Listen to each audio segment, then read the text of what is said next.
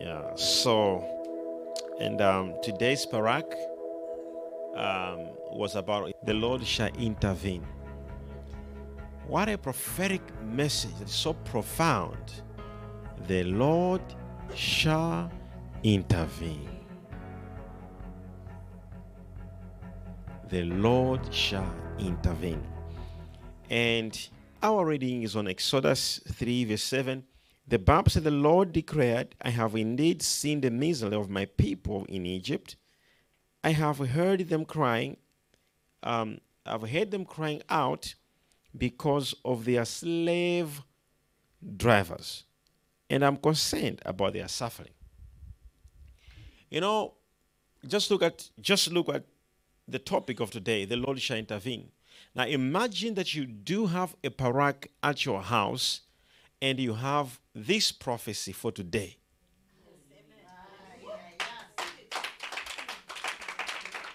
Now, we have two groups of people. Those people who,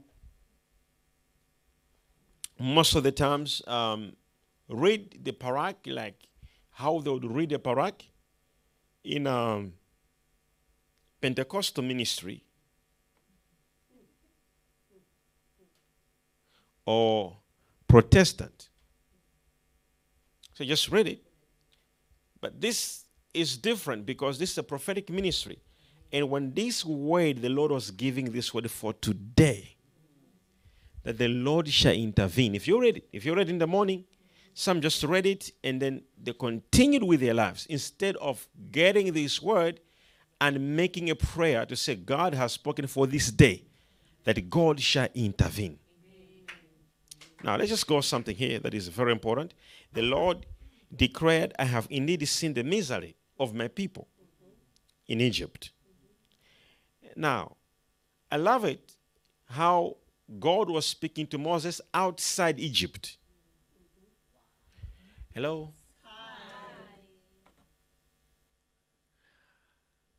God was speaking to Moses outside Egypt and telling him that he will intervene in Egypt. God even gave a map.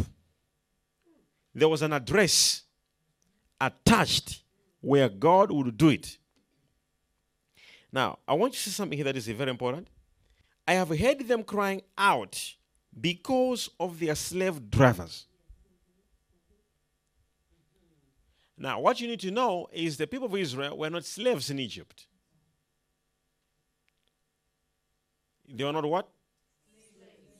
They were not slaves in Egypt.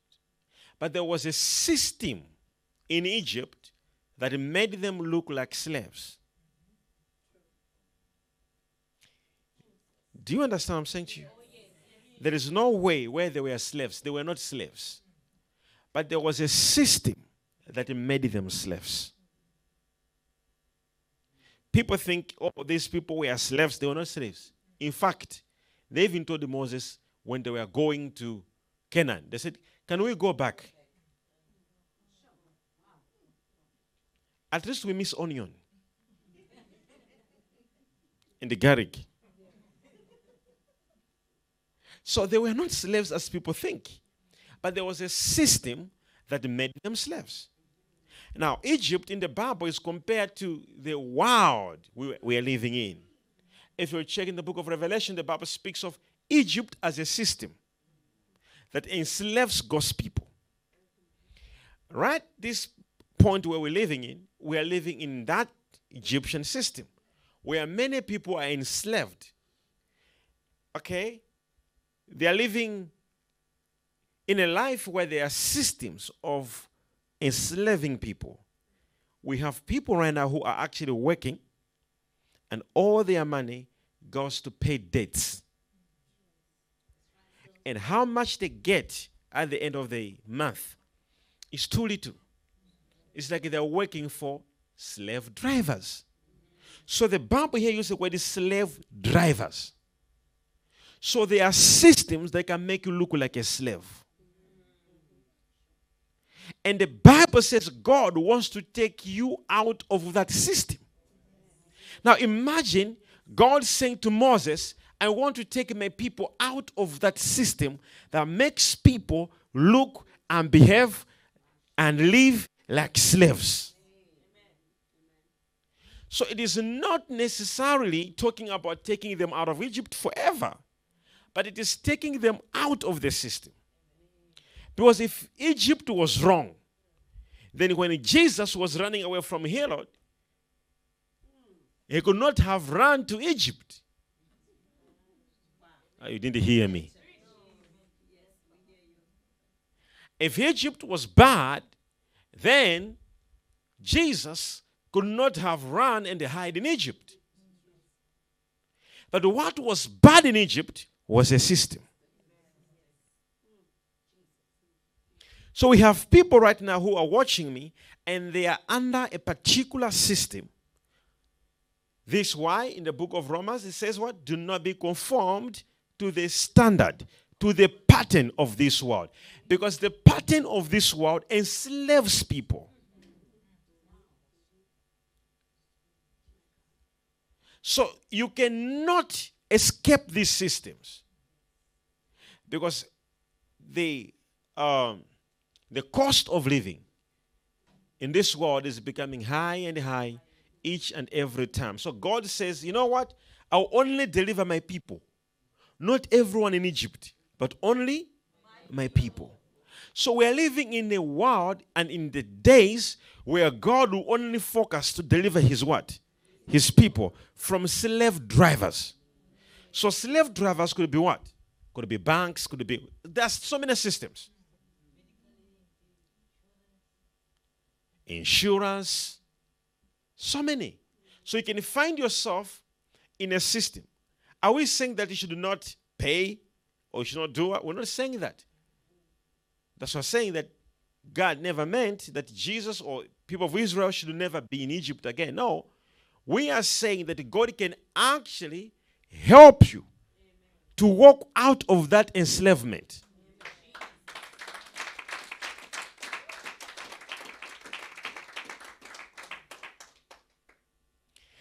But how does God help you? Because what is making somebody right now live a life without? What is making somebody right now to lack something? It is because there are systems. That even if you put your money there for business, it won't work. And even if you look for capital, you want to find the capital. Because there are systems that will not allow you to have the capital. And because of that, you are still behaving like a slave. Because you have got no help. Anything you want to do, you are living like a slave in this world. So you're living like hand to mouth, hand to mouth.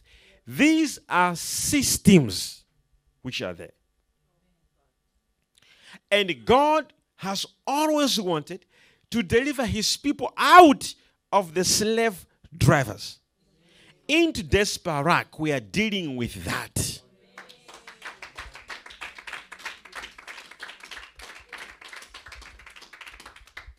But so how? How would you be delivered from that? It's so impossible because there are systems right now that you're living in that have put you like a slave. So how do you walk out of that system? It's so simple. The Lord can only take you out of that by his divine intervention.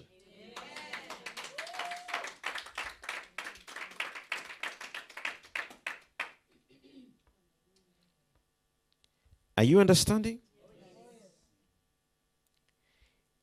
My wife, Prophetess Mary, she wrote in her book, um, which she wrote in 2015, page 32, a book called You Will Win. On page 32, this is what she said God already knows the enemy who is up against you. He also already knows the weapons the enemy is using in that battle you're fighting. After all, He created both the enemy and you. God has the entire arsenal of weapons and the strategies for fighting battles. And He knows which strategy will work best or your current battle. You will win that battle. You get that? So in today's parak, there's a prophetic message coming to you that God will use divine interventions So when God intervenes in a divine way, and you've got so much debt, what can happen is either your debts can be paid miraculously and you are free, you're no longer a slave. And some of you who are failing to run businesses, some of you you're working, you work every day, but you're not working for you, you're working for your company. Because your, your company has to deduct money from you. You're working for your car, you're working for your house. You work, it's like you, the, these systems which they have put them in the world and they enslave people. And God says He can intervene. He says, I have seen. So the worry of God was not about their salvation. At this scripture, the worry of God was not that they are worshiping other gods. The worry of God was that his people were suffering. I pray for you in the mighty name of Jesus.